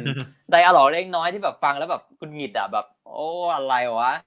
เออก็น่าก็น่าเสียดายก็น่าเสียดายอย่างที่ผมบอกแหละว่าหนังเรื่องนี้มันมีความที่เป็นความแมสอยู่มันมันไม่ได้ลึกอะไรขนาดนั้น ผมคิดว่าเขาก็คงที่จะเหมือนอยากจะสื่อสารเป็นคำพูด ซึ่งจริง ๆ แล้วอะด้วยการแสดงแล้วมันไม่ต้องสื่อสารเป็นคำพูดก็ได้คนก็น่าจะรู้อยู่แล้วว่ามันเออเกิดมาเพื่ออะไรแบบเนี้ย แต่ว่า เออผมก็เข้าใจแล้วมันเป็นหนังที่แบบพยายามอยากจะให้มันย่อยง่าย แล้วก็อยากจะแบบพูดให้ทุกคนฟังอะไรแบบเนี้ยประมาณนั้นอะเออไม่คือแบบคือมึงหักมุมมาทั้งเรื่องคือแบบมึงหักมุมจนเท่ขนาดนั้นอะ คือแบบก็ไม่ต้องพูดก็ได้คือเท่อยู่แล้วอะไรเงี้ยอะแป๊บหนึ่งนึกอะไรออกอย่างหนึ่งผมสังเกต พอรอบนี้ได้ดูรอบนี้คือสังเกตอย่างหนึ่งครับ อย่างในในซีนกินข้าวอะ คือแบบในซีนอะคือมันจะเป็นการกินข้าวปกตินะคือไม่มีสถานการณ์หรือว่าอะไรเลยนะแบบก็นั่งกินข้าวปกติอ่าฮาร์วีย์เดนต์นั่งกินข้าวกับนางเอก อยู่ดีๆก็แบทแมนอ่าชื่อว่าอะไรวะคริสเตียนเบลแล้วกันอะชื่อนักแสดงนะคริสเตียนเบลเขาเดินมากับอะไรนะบรูซบรูซเวนอ่าบรูซเวนเขาควงผู้หญิงมาเขาก็แบบเอ้ยนักขอนั่งกินข้าวหน่อยได้ไหมก็คุยกันปกตินะก็แบบเป็นการแบบ set up ตัวละครปกติว่าบรูซเวนเขามีความคิดเห็นยังไงกับฮาร์วีย์เดนต์ ไอเรามองเอ้ยทำไมดนตรีมันแบบมันเร่งวะคือแบบฉากกินข้าวปกติดนตรีเร่งแล้วการตัดต่อของเขาแบบจุบจับจุบจับจุบจับจุบจับจุบจับตลอดเวลาที่เรามองว่าเอ้ยซีนกินข้าวทำไมมันถึงต้องมี แต่พอมาขบพอเรามาวิเคราะห์อ๋อเราเข้าใจได้ คือโนแลนเขาจะ set up ให้หนังมันอยู่ในในในอารมณ์ในโทนเดียวกันน่ะคือถึงแม้ว่าคุณนั่งกินข้าวอยู่ก็คือ คุณยังอยู่ในธีมที่แบบลุ้นระทึกอะ คือถึงกินข้าวคุณก็แบบตึบตับตึบตับตึบตับ คือ คนดูมันจะได้อารมณ์ของความแบบไม่ไม่เปื่อยอะเออไม่เปื่อยแล้วแบบต้องลุ้นระทึกว่าเอ้ยตัวละครนี้มันจะเกิดอะไรขึ้นวะก็คือเป็นความฉลาดของโนแลนกับการตัดต่อของโนแลนนะที่แบบเออเขาเขาเขาอะไรตรงนี้ได้ดี ซึ่งอันนี้มันออกอาจจะเป็นเทคนิคเล็กๆน้อยๆนะแต่ว่าถ้าเกิดคนทำหนังแบบได้ดูเทคนิคเนี้ยคงจะแบบคงจะเก็ตแล้วแบบโอ้โหโนแลนเก่งอะคือแบบเล่ คืออีกสิ่งหนึ่งที่จะพิสูจน์ว่าผู้กำกับคนนั้นเก่งหรือไม่ก็คือไอ้สิ่งเล็กๆน้อยๆพวกเนี้ยการทำไอ้ซีนเล็กๆน้อยๆที่ทำให้หนังมันเป็นโทนเดียวกัน ให้มันอยู่ในอารมณ์ที่มันที่มันอยู่ในโทนเดียวกันอยู่ในโทนรุนระทึก อยู่ในโทนอะไรอย่างเงี้ยคือซึ่งโนแลนทำได้เก่งมากๆ แล้วเราเห็นแล้วแบบโอ้เราว้าวเลยแบบโอ้เออว่ะเก่งก็คือโนแลนอยู่แบบสุดยอดมากครับผมครับอ้าวโอเค มาต่อกันอีกประเด็นหนึ่ง ครับผมประเด็นเยอะ เหมือนประเด็นเยอะมากเลยเรื่องนี้ ประเด็นการสร้างตัวละครทำไมตัวละครทำไมถึงเป็นที่จดจำขนาด ตัวละครบางตัวที่แบบไม่ใช่ไม่ไม่ใช่ตัวละครหลักของเรื่องขนาดนั้นนะคือยังเด่นมากๆเลย อันนี้พี่อันนี้พี่ตินว่าไงคิดว่าคิดว่าเพราะอะไรเพราะมันมันด้วยบทด้วยมั้งครับ ผมว่าบทเขาค่อนข้างที่จะเกี่ย เกี่ยมาดีมาก ๆ เลย แล้วก็ มันค่อนข้างที่จะ ผมก็ไม่รู้จะพูดยังไง แต่ว่ามันมันมันอย่างตัวละครที่เป็น อ่า ไอ้พวกโจรกระจอกใช่ไม่รู้กระจอกหรือเปล่า คือมันเก่งแหละแต่ว่ามันมันดูเหมือนกระจอกอะเออมันมันมันยิ่งใหญ่แหละแต่มันดูเหมือนกระจอก เออ มันก็ มันก็ยังเด่นอะ คือแบบมันมันมาแป๊บแป๊บแต่มันก็ยังจะอ๋อไอ้นี่คือไอ้พวกโจรพวกนั้นนี่หว่าที่มันที่มันโผล่มาตอนนั้นอะไรเงี้ย เออแบบมันดูเด่นหมดแล้วก็อย่างคนที่โกคนนี้คือไม่คือแบบปกติเขาจะเล่นบทเด่นนะ คนที่เป็นคนที่เป็นนักวิจัยอะของของบรูซอะเออที่ในนี่ชอแชงไงชอแชงเออนั่นแหละนั่นแหละปกติเขาเล่นบทเด่นเรสไงเรสแต่ว่าแต่ว่าเขาเหมือนกับว่าเขามีซีนไม่เยอะนะ แต่ก็เด่นว่า คือแบบไม่เยอะเลยแต่ว่ามันสำคัญไงเออ มันเป็นซีนที่แบบสำคัญแล้วก็แบบผมคิดว่ามันอาจจะเป็นเพราะว่าบทด้วยหรือเปล่า บทอะยื่น ยื่นบทเด่นๆบทสำคัญ บทสำคัญอะให้กับตัวละครให้เขามีพื้นที่ให้เขามีพื้นที่ใช่ไหมใช่อะอย่างโจรกระจอกถึงแม้จะเป็นโจรกระจอกแต่ก็คือมีบทเนี้ยคือแบบเป็นพวกแก๊งที่แบทแมนเข้ามา แล้วทำให้ตัวเองแบบดูด้อยดูไม่เก่งก็เลยอยากจะลุกขึ้นมาอย่างเงี้ยเราก็เออจำคาแรคเตอร์ของพวกนี้แล้วเออ แบบเอออะไรประมาณเนี้ยผมคิดว่าจะเป็นอย่างนั้นนะนะครับสำหรับแชมป์สำหรับแชมป์ว่าไงครับ ก็ตัวละครก็เห็นด้วยในไอเนี้ยแหละ อย่างที่ตินพูดเรื่องตัวละครแต่ละตัวเนี่ยเขามีพื้นที่ของเขาชัดเจน คือหนังมันจะมอบคือหนังบางเรื่องจะจะไม่แคร์ตัวละครอย่างนี้นะซึ่งอันนี้อันนี้อันนี้เคยพูดไปว่าคือหนังที่มันมอบพื้นที่ให้ตัวละครอะคือมันก็จะสร้างมิติของตัวละครขึ้นมา แล้วพอเราได้เห็นคนดูได้เห็นมิติของตัวละครเนี่ย เราก็จะเห็นเราก็จะจำอะว่าตัวละครนี้เขามีคาแรคเตอร์แบบไหนเขามีปัญหาแบบไหนเขาอาจจะทำอะไรเขาน่าจะทำอะไร ซึ่งโนแลนมีมีพื้นที่ตรงนี้ให้ตัวละครสังเกตเลยอีกตัวละครหนึ่งที่จำได้เลย แม้ตัวละครเล็ก ๆนะก็คือจำตัวละครที่เขาจะแบ็กเมย์บรูซเวนได้ไหมที่เป็นคนในบริษัทขนาดขนาดคนจะแบ็กเมย์อะคือแบบยังเด่นขนาดนั้นนะคือแบบคนจะแบ็กเมย์ยังมีพื้นที่ตัวละครตัวเนี้ย นั่นคือว่าเขาก็จะแบ็กเมย์แล้วก็ยื่นลงยื่นเรื่องไป แล้วพอท้ายเรื่องหนังมันก็ตัดกลับมาที่ตัวละครตัวนี้อีกตัวละครตัวนี้จะไปออกทีวีจะไปแฉว่า ที่แท้จริงแล้วแบทแมนก็คือบรูซเวนก็คือแบบเราแบบว้าวเลยนะพอเห็นตรงนี้โอ้โหแบบใช้ตัวละครโคตรคุ้มเลยแบบ เออแบบเก่งอะเออเขียนได้เล่นประเด็นได้เล่นประเด็นด้วยนะที่เล่นประเด็นที่แบทแมน ขับรถมาช่วยอะมาบังไว้ไม่ให้โดนชนอะ แล้วนั่นก็เห็นหน้าแบทแมนเอ็นหน้าบูสเวนอะ แล้วกลายว่าคงจะไม่พูดแหละ เพราะว่าแม่งช่วยชีวิตกูไว้อะเออได้เอาได้ได้ได้มาเล่นประเด็นนี้อีกอะเหมือนกับว่าได้ได้ซื้อใจขอไอ้นั่นไปด้วย เออ แบบเขาเขียนบทมาดีจริงเออเขาคิดเขาเขาเขาแดกอะไรเป็นอาหารวะพี่ตินไหมไม่รู้ครับเขาคิดรอบครอบเออคิดรอบครอบมากเก่งมากเลยถึงแม้ว่าจะมีได้น้อยอะเนาะ แต่ว่าน้อยจริงน้อยจริงในการที่บทมันจะไปอะไร มันจะมันจะดรายมันจะอะไรอย่างเงี้ยคือแบบมันมันมันมันเต็มอิ่มเลยครับ แล้วก็อะประเด็นเรื่องของอันนี้อันนี้ไม่รู้ถือว่าพูดไปอย่างว่าเรื่องของระบบที่คดโกงอะก็ถือว่าพูดไปแล้วนะพูดไปตอนต้นอะเรื่องฮาวิเดนอะที่แบทแมนเขาจะฝากประเด็นตอนเขาจะฝากคนที่ดี ในระบบราชการคุณควรจะไปเชื่อระบบราชการแทนที่จะมาเชื่อคนที่อยู่ในเงามืดแบบแบทแมนอ่า ซึ่งไอ้ตรงนี้โดยส่วนตัวนะ เราสังเกตนะเอ้ยมันเหมือนกับ มันเหมือนกับเวลาประเทศ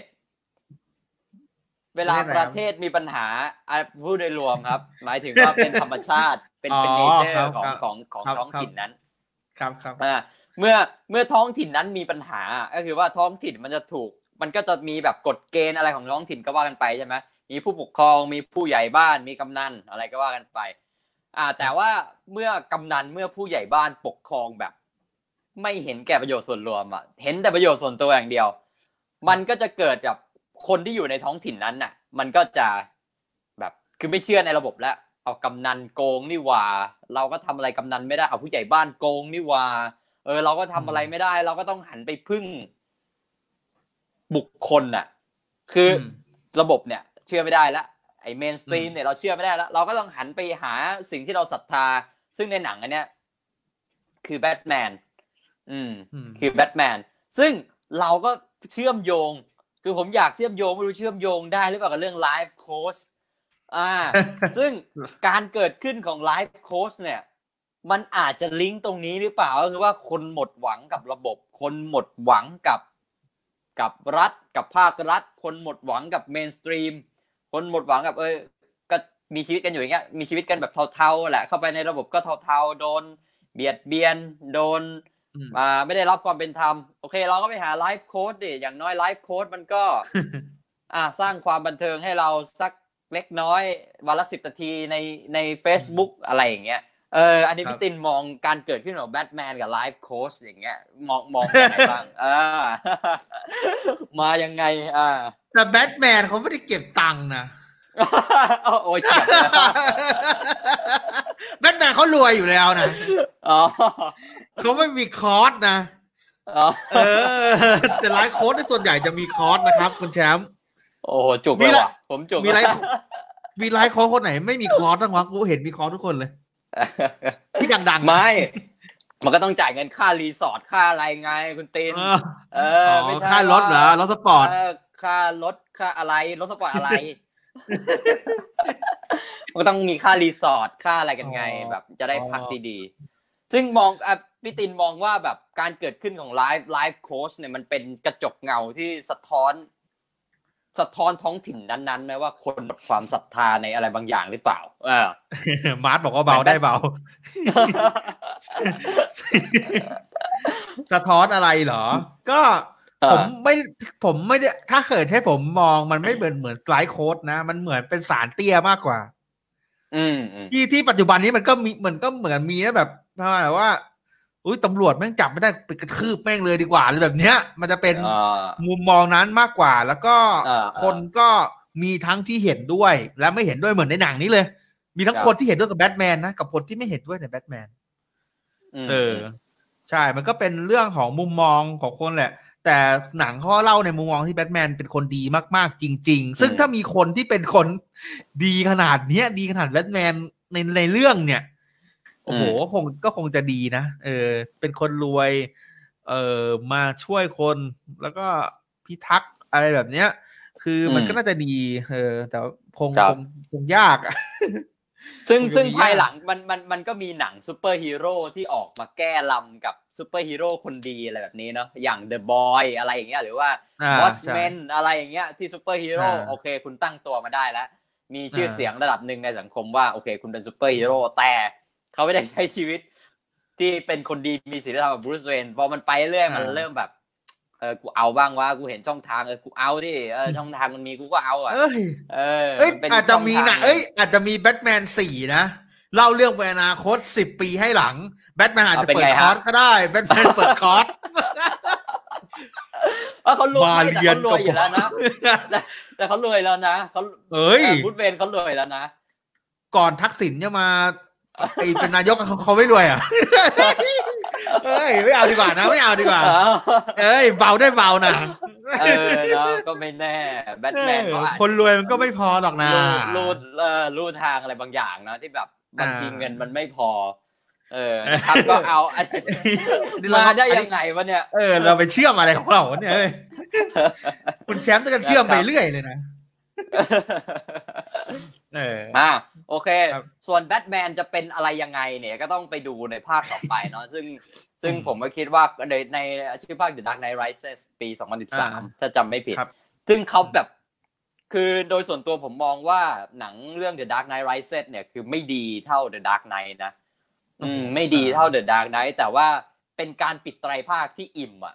คือไม่ดีเท่าแต่อิ่ม คือสมควรแล้วที่ที่ปิดไตรภาคอย่างนี้ อันนี้ก็อ่าถ้าเกิดพี่ตินยังไม่ดูแล้วหนังมันก็เชื่อมโยงแหละพอพอจบอยู่ดักในแบทแมนเขาก็กลายเป็นแบบ คนที่ชาวเมืองก็แทมเกลียดไป อืมแต่เดอะดักไนไรเซนเนี่ยมันก็สปอยเยอะอ่ามันก็มันก็จะมอบอะไรบางอย่าง การปิดท้ายการลงท้ายของแบทแมนให้ให้ให้ให้ให้ท่านผู้ชมได้ได้ได้ดูได้ฟัง ครับ ก็ลองไปดู ครับผมก็ iMac นี่ไม่รู้ออกลงหรือยังนะสำหรับ The Dark Knight เนี่ย ก็คือโอ้โหก็ก็นานแล้วนะเออก็ก็ไม่แน่ใจนะ แต่ว่าถ้าเกิดใครมีโอกาสเนาะก็แบบอยากแนะนำไปดู iMac เนี่ยโอ้โหก็หึมมากก็คือไปดูไอไอรอบนั้นที่ผมดูเนี่ยดูวันเสาร์วันเสาร์ประมาณสองที่ที่แล้วมั้งเออคนดูแบบเต็มเลยนะ ถึงแม้จะนั่งเก้าอี้ห่างกันโซเชียลดิสแทนซิ่งแต่ว่าโอ้โหคนไปดูแบบก็ก็เพียบเลย ไม่รู้ตอนนี้ผมเป็นโควิด -19 หรือยังติดจากโรงหนังนั่นแหละคนไปดูกันเยอะ ถ้าเป็นน่าจะออกอาการนานแล้วหรอมั้งครับ ก็ประมาณนี้เนาะสำหรับประเด็น The Dark Knight ก็โอ้โหเป็นงานที่สุดยอด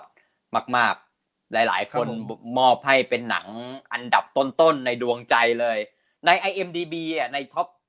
250 อันดับ IMDB เนี่ย The Dark Knight อยู่อันดับ 4 นะเออ The Dark Knight อยู่อันดับ 4 ซึ่ง IMDB เนี่ยตอนนี้เราดูอันดับต้น ๆ เราดูอะไร เราดู Shawshank ไปแล้ว อ่า เราดู Pulp Fiction นี่ได้มาไปแล้ว โอ้ย Pulp Fiction ก็อันดับสามมั้งเออ Pulp Fiction สามใครมันเอามาใส่ไว้อ้าวพี่ตินโอ้โหพี่ตินไม่มันเลยอะเออไม่มันเลย เอออ้าวพูดถึง Pulp Fiction ที่พี่ตินให้คะแนนอีกแบบหนึ่งอ่าอ่าไม่ได้เชื่อมอันนี้ไม่ได้เชื่อมจะเชื่อมเรื่องคะแนนเฉยอ่าอ่า The Dark Knight นี่คะแนนเต็มสิบนี่พี่ตินว่ายังไงฮะ อื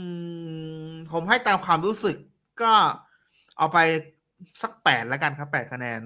โอ้โห ยังแปดเหรอครับผมโอ้ยนึกว่าจะเยอะขนาดกว่านี้นะยังไม่ได้อาจจะอาจจะไม่ใช่หนังแนวที่ผมชอบสักเท่าไหร่อะไรอย่างเงี้ยผมไม่ชอบดูหนังพวกระทึกหรืออะไรแบบเนี้ย ผมให้แปดด้วย ความเอ่อด้วยบทถ้าถ้าบทอย่างเดียวหรืออะไรจะให้เอาไปสิบแต่โดยภาพรวม และด้วยด้วยยุคสมัยผมดูเนี่ย ผมดูในยุคนี้ไงเอฟเฟกต่างๆ การระเบิดรถต่างๆ มันดูไม่สมจริงสักเท่าไหร่ มันดูไม่ได้อะไรเงี้ยผมก็เลยหักคะแนนตรงนี้ไป ซึ่งผมมาเป็นคนที่ชอบดูอะไรที่มันสวยๆอะไรที่มันดูทันสมัยอะไรแล้ว แต่ทีเนี้ยพอหนังอะมันดู มันดูแบบว่าไม่สมจริงเท่าไหร่ มันดูแบบ เออ คือถ้าผมไปดูตอนเมื่อที่มันออกแรกๆอะ ดูตั้งแต่สมัยในโรงผมอาจจะชอบอาจให้สิบเลย เพราะว่าเป็นตามยุคตามสมัย แต่เมื่อผมมาดูในยุคเนี้ย ซึ่งมีทั้งอเวนเจอร์ออกมาแล้ว มีทั้ง เอ่ออะไรหนังต่าง ๆ อะ ที่มันทันสมัย Star Wars ภาคใหม่อะไรเงี้ย มันก็เลยดูแบบ ดูแบบสู้ไม่ได้ เพราะว่ามันภาพมันไม่สวยแต่ถ้าเกิดเรื่องบทเนี่ย ผมให้สิบเลย ความความความ ตัวละครความมีมิติตัวละครเอาไปสิบเลยอะไรแบบเนี้ยเออแต่ถ้าเกิดโดยรวม ผมให้ประมาณแปดคะแนนครับ อืม ครับ ผมก็ให้แปดเท่ากันให้แปดไอตอนแรกเนี่ยให้ให้เก้าแต่ว่าพอเรามาเห็นจากความสมเหตุสมผลที่ไม่เข้ากับดิเรกชันของหนังที่มันจะซีเรียสอย่างเงี้ยผมเลยลดคะแนนลงมา ก็คือตัดเรื่องตัดเรื่องอ่าความไม่สมเหตุสมผลตรงนี้ด้วย แล้วก็อีกคะแนนหนึ่งก็คือการบันทึกยุคสมัย ก็คือว่าหนังไม่ผิดหรอกที่มันสร้างมาอย่างเงี้ย แต่ว่าถ้าเกิดหนังมันมันบันทึกยุคสมัยแบบ Pulp Fiction อย่างเงี้ย ที่มันบันทึกความมั่วความนัวความอะไรของคนในยุคนั้นอะโอเคคะแนนอันนั้นอะคือคะแนนของการบันทึกยุคสมัยมันเลยได้เต็มสิบแต่ว่า The Dark Knight ไม่มีการบันทึกตรงนั้น ก็คือไม่ผิดนะที่หนังมันไม่ได้บันทึกเพราะหนังมันไม่ได้จะมาทางเนี้ยมันจะมันไม่ได้จะมาทางแบบโอ้ยต้องบันทึกดูแบบ เอ้ยมนุษย์ยุคสองพันแปดเขาคิดอะไรวะแต่ว่าถามว่า มันมีหนังที่บันทึกอะไรแบบนี้ไหมมี มีหนังที่บันทึกแบบนี้ แต่ว่า The Dark Knight เนี่ยเขาไม่ได้บันทึก แต่การที่ The Dark Knight ไม่ได้บันทึกมันผิดไหมก็ไม่ถือว่าผิด หนังไทยก็มีนะ ที่จะบันทึกช่วงประวัติศาสตร์ของไทยอะอะไรฮะ หนังเรื่องอะไรฮะหลายเรื่องเลยนะ ที่เขาจะชอบเอาคนที่ดัง ๆในช่วงนั้นมาเล่นน่ะ หนังไทยอะโอ้ยโอ้ยผมผมพอนึกออกแล้ว งานที่ เอองานของคุณต้องให้สิบอะ เพราะบันทึกยุคสมัยใช่ไหมใช่เออแต่มันเออแต่มันบันทึกจริง ๆ นะเราลองสักเรื่องนะ คุณหมายถึงงานของคุณพจน์อานนท์ใช่ไหมพี่เจนเออไม่คุณรู้อะไม่เอาไม่งานเขาทรงคุณค่าไงบันทึกตัวละครที่แบบอยู่ในสังคมจริง ๆ อะไรอย่างเงี้ยเอ้ยน่าสนเหมือนกันนะ แต่ว่าก็เดี๋ยวเดี๋ยวรอเดี๋ยวรอดูกันนะฮะแต่ไม่รู้มาเมื่อไหร่อ่าก็ไว้เป็นจังหวะแล้วกันเนาะครับผมครับผม อืมอืมคุณในช่วงนี้คุณก็ไปแอบดูหนังไทยเยอะเหมือนกันนะเนี่ย โอ้ยไม่ปกติผมชอบดูหนังใครแล้ว ดูหนังแบบห้าวันดูไปสองวันอย่างเงี้ยเออชอบดูหนังไทยเห็นแบบคุณชอบดูหนังรักเหมือนกันเนี่ยมาโพสหนังรักกระหนุ่งกระหนิงกันในเพจตลอดเลยเนี่ยโอ้ยชอบมากล่าสุดกำลังมีความรักหรือเปล่าครับ ดูดูไอ้นี่ดูไบแมนไบแมนเนี่ยบันทึกแบบ คือไม่นึกว่าจะมีหนังไทยเรื่องไหนไปบันทึกภาพของ รางรถไฟอะ การสร้างรางรถไฟฟ้า BTS อะถ้าเกิดใครใครผ่านย่านสะพานใหม่หรือว่าลาดพร้าวนะฮะตอน BTS เมื่อประมาณปีหรือสองปีที่แล้วเนี่ย ก็คือจะเห็นแบบไอ้กลางทางเนี่ยไอ้จะมีไอ้การสร้างราง BTS อะไรอย่างนั้นน่ะ ซึ่งไอไอวิวทิวทัศน์ของการสร้างราง BTS อะคือถ้าเกิดมันมาออกในหนังอะคือใครก็รู้ว่ามันไม่สวยอยู่แล้วอะซึ่งก็ไม่เข้าใจ อันนั้นไอไอที่ผมลงเนี่ยคือมันเป็นช็อตสุดท้ายของหนังที่นางเอกเจอพระเอกไงเนาะซึ่งผมก็งงนะ เฮ้ยทำไมเขาเลือกบันทึกแบบวิวทิวทัศน์วะคือมันอาจจะไม่ได้ส่งเสริมความโรแมนติกอะไรขนาดนั้นนะแต่เมื่อผมดูอะแบบโหเชียแม่งโรแมนติกสัตว์อะคือแบบโอ้โหแบบโรแมนติกแล้วมันบันทึกแบบช่วงเวลานั้นอะ แล้วประเด็นในหนังคือมันทันสมัยมากเลยนะ ในเรื่องไบแมนเนี่ยคือมันพูดเกี่ยวกับประเด็นของคนตกงาน คนไม่มีงานทำที่พยายามจะทำทุกวิถีทางเพื่อให้มีงานทำและเป็นที่ยอมรับในสังคม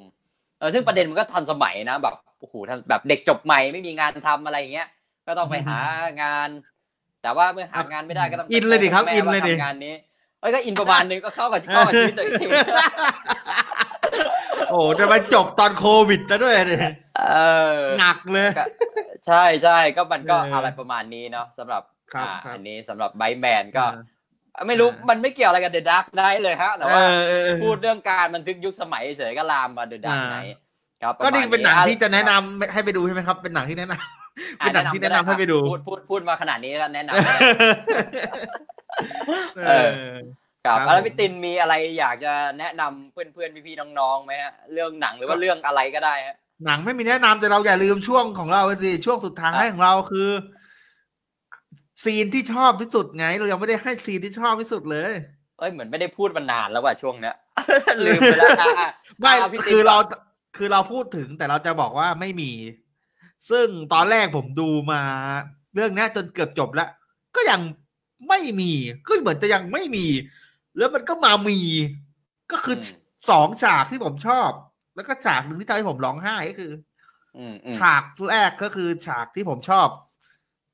ฉากที่นักโทษ อะไปเอาลิฟเอารีโมทระเบิด อืม ครับ ก็ตกใจแล้วก็แบบ เฮ้ย กูคิดว่ามึงจะกดไอ้แค่แต่มึงโยนทิ้งแล้วมึงก็ลงไปนั่งแบบซึมๆแบบเหมือนรอความตายอะ เออ แต่ว่ามึงแต่มึงไม่อยากจะทำคนอื่นไงคือมึงเออคนอื่นจะทำมึง ซึ่งสุดท้ายพอถึงเวลาแล้วแม่งไม่ระเบิดแม่งก็มองหน้ากันอะเออ ต่างคนต่างไม่กดหรือเปล่าวะหรือคือ คือถ้าเขาเพิ่มซีนการที่ไม่รู้น่าจะโลกสวยไปหน่อยอะไรเงี้ยถ้ามันมีอะคือแบบซีนที่แบบได้รอดไปแล้วไปเจอกันอะไรเนี้ยเรียนโลกสวยหายเออ อาจจะแบบเป็นภาพน่ารักน่ารัก แต่ว่าผมไม่เหมาะกับหนังเรื่องนี้ อันนี้ผมก็คิดเฉยๆเขาเขาครับแบบ เออ แล้วก็ฉากที่ทำให้ผมร้องไห้คือฉากที่แบทแมนมันบอกว่า คือฮาร์บิเดนจะตายตกลงมาตาย แล้วก็แบบแบทแมนเขาบอกว่า มันต้องมีคนร้ายมันต้องมีมันต้องมีความดีอยู่อะไรแบบเนี้ยเขาบอกว่าให้บอกว่าตัวเองเป็นคนทำแต่นั้นผมก็ยังไม่ได้ร้องไห้เท่าไหร่แล้ว ทีนี้แบทแมนก็วิ่งหนีไปทีนี้ พอแบทแมนเนี่ยวิ่งหนีไป ลูกของลูกของไอเอ่อกอร์ดอนเนี่ยก็เดินมาแล้วบอกว่าเขาวิ่งหนีทำไมอะไรเงี้ยเออแล้วเขาบอกว่าเขาหนี เพราะเราจะต้องจับเขากอร์ดอนก็บอกลูกลูกบอกว่าเขาวิ่งหนีเขาทำไมล่ะครับเขาไม่ได้ผิดเขาไม่ได้ทำผิดอะไรเงี้ยโอ้กูก็ร้องไห้เลยแบบคือทำไมแบทแมนซึ้งนะเออ คือคือด้วยความไร้เดียงสาของเด็กอะ ที่เขาพูดมาตรงๆอะแล้วพ่อ ด้วยและด้วยคำพูดของพ่อที่เป็นคนที่โตแล้วที่ผ่านอะไรมาเยอะแล้วเนี่ย ก็พยายามจะพูดให้สวยงามให้ลูกเนี่ย เออเข้าใจแล้วก็ฟังแบบเออ มันยังไม่ถึงเวลาอะไรประมาณนั้นที่ที่เขาเป็นฮีโร่ก็จริงแต่ว่ามันเป็นฮีโร่ที่อาจจะยังไม่ถึงเวลา แล้วเขาก็เป็นคนเดียวอะที่ที่ทนรับแรงแรงกดดันนี้ได้ โอ้กูแบบอันนี้คือแบบยอมให้ตัวเองเป็นโดให้คนอื่นเกลียดอะเพื่อที่จะให้แบบ ประเทศชาประเทศตัวเองเมืองของตัวเองอะดีขึ้นอะ โดยยอมให้คนทั้งเมืองเขียดตัวเองอะคือแบบโอ้โหเฮียแบบสุดแล้วกูแล้วด้วยเด็กด้วยด้วยอะไร ด้วยดนตรีที่มันบิวด้วยอะโอ้โหกูน้ำตาไหลเลยตอนนั้น เป็นซีนที่ประทับใจมากครับครับอืมผมนึกออกแล้วหลังจากที่นึกไม่ออกมาหลายเรื่อง เรื่องนี้นึกออกแล้วซีนที่ชอบ ซีนระเบิดโรงพยาบาลในตำนานฮะ เอ้ยเท่เท่เท่เออจำได้ใช่ไหมโจ๊กเกอร์แบบโอ้โหเดินหันหลังแล้วแบบ ระเบิดมันกดไม่ติดเนี่ยนะรอบแรก เดินมาถึงครึ่งทางแล้วเอ้ยระเบิดมันมีปัญหาอะไรว่ากดซ้ำกักเหมือนของเล่นเด็กอะเหมือนเขาเล่นของเล่นเด็กอะแต่จริงๆเขาก็ระเบิดโรงพยาบาลอะเออแต่เนี้ยอย่างที่บอกอะมันจะมีมันจะมีมุกอะสอดแทรกอยู่ตลอดให้ไม่เครียดเกินไป อยู่ในทุกๆในในในหลาย ๆ ฉากอะสังเกตดิมันจะมีมุกเนี่ยอย่างฉากเนี้ยก็มีมุกที่มันทำเหมือนไม่ติดแล้วก็สุดท้ายก็ระเบิด เออ อืมแล้วมันทำให้แบบโจ๊กเกอร์แบบโอ้โหมันยิ่งทำให้โจ๊กเกอร์มันมันมันช่วยสร้างคาแรคเตอร์ของโจ๊กเกอร์ได้แบบโอ้โหน่าจดจำมากมากเลยแล้วซีนนี้เราคิดว่า เป็นตัวร้ายที่เท่อะ คือเท่ไม่ได้หมายความว่าเราจะไปสนับสนุนการทำอย่างนี้นะ แต่ว่าหมายถึงว่าเออมันการออกแบบตัวละครอย่างเงี้ย การออกแบบสถานการณ์คือโอ้โหดีมากๆ ก็อ่าซีนระเบิดโรงพยาบาลนะไปหาดูใน YouTube ก็ได้โอ้โหแบบสุดจริง ๆ ซีนนี้ไอซีนระเบิดโรงพยาบาลนี่จากที่ผมดูนะ คือเป็นการระเบิดเมืองจำลองปะไม่รู้นะ จากการดูภาพเนี่ยเหมือน เหมือนเขาใช้เทคนิคการระเบิด หรือหรือทำเอฟเฟกกับเมืองจำลองไหมไม่น่าใช่ที่ ไม่น่าใช่ที่เขาสร้างขึ้นมาจริงๆหรอมั้งอันนี้ไม่ชัวร์นะก็ข้อมูลนี้ไม่ชัวร์ข้อมูลนี้ไม่ชัวร์แต่ว่าเหมือนเหมือนเขาเหมือนเขาจะระเบิดจริง ๆ นะหรอจริงๆเออแต่ว่าแต่ว่าเหมือนข้างในมันอาจจะไม่ได้เป็นห้องเป็นอะไรเออรู้รู้รู้รู้มันรู้มันมีอันนั้นอยู่ มันมีเข้าใจแต่ว่า มันมีบางบางบางมุม บางมุมที่เขาถ่ายมันเหมือนกับ เหมือนกับนึกนึกออกไหมตอนเราดู เอ่อแบทไอดูอุลตร้าแมนอะมันจะมีบางมุมที่คล้ายๆคล้ายๆกับฉากทำเป็นเมืองเมืองเล็ก ๆ กันนะอ่าใช่ใช่ใช่ใช่มันมีมุมที่คล้ายๆ แต่ไม่รู้หรอกว่าใช่หรือเปล่าลองลอง ถ้าอยากรู้ก็ลองไปเสิร์ชหาดูข้อมูลก็ได้ครับ ซึ่งเป็นฉากอันนี้ไม่ชัวร์ครับครับลองหยิบหยิบมาพูดเฉยๆอ่าครับผมวันนี้ก็เต็มอิ่มเลยครับ รวมประเด็นที่เราคุยกันมาก็หนึ่งชั่วโมงกับสิบห้านาที โอ้นี่ก็ได้แลกเปลี่ยนอะไรกันเยอะแล้วก็เป็น โชคดีของผมนะครับ ที่แชมป์เนี่ยเขาได้ไปดู The Dark Knight ในโรงพอดีก็เลยจะได้มาคุยหนังเรื่องนี้ ซึ่งถ้าแชมป์ไม่ได้ไปดูในโรงหรืออะไรก็คงไม่ได้ดูอะ เออก็คือแบบไม่ได้มีโอกาสดูหนังเรื่องนี้หรอกทั้งทั้งที่คนก็บอกว่าเป็นหนังที่ดีนะเออ ก็ก็เลยโชคดีแหละ ที่ทำรายการเนี้ยก็เลยได้ดูหนังดีๆแบบนี้ เออ ครับครับก็โอเคครับ วันนี้ วันนี้คงหมดแล้วนะ ครับหมดเถอะครับ เหนื่อยเหนื่อยเหมือนกันง่วงที่ผ่านโอเคครับ วันนี้ก็ฝากไว้ด้วยนะครับ ยังไงฝากกดไลค์กดแชร์เพจแล้วด้วยละกันแล้วก็ YouTube ของเรานะครับ เดี๋ยวเราจะลงอัปเดตให้นะครับ วันจันทร์แล้วก็วันทุกวันพุธนะครับ ก็ติดตามได้ที่ใน Elephant Talk ของเราใน YouTube นะครับ ผมวันนี้ก็ผมกับแชมป์นะครับ ลาไปแล้วครับ วันนี้สวัสดีครับครับ สวัสดีครับ